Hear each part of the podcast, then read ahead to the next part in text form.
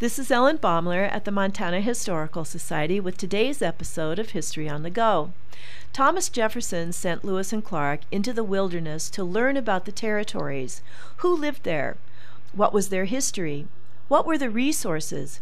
And what could he learn from them? Jefferson understood a sense of place. This little story illustrates the point. When Captain Lewis was in the Shoshone camp headed over the Continental Divide, he asked the chiefs some questions about the next leg of their journey. "What lies over the mountains?" asked Lewis.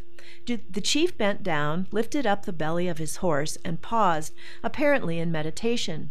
He straightened up and said, "Over the mountain you'll find a poor people who will have very little to share with you."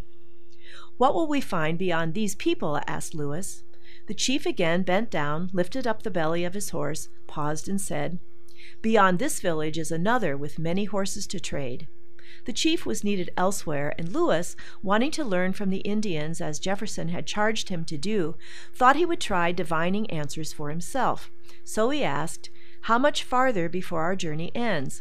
As his host had done, Lewis bent down, lifted up the belly of his horse, peered beneath it, and meditated.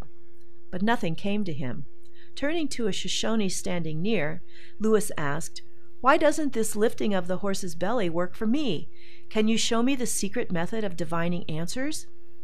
"You misunderstand," said the Shoshone. "The chief was just looking under his horse to see that map that's tacked to the lodge over there." Thus you see the importance of accurate perceptions, community resources, and sharing them with visitors. Think about it. This is Ellen Baumler at the Montana Historical Society. Visit us, become a member, and show your love for Montana's heritage.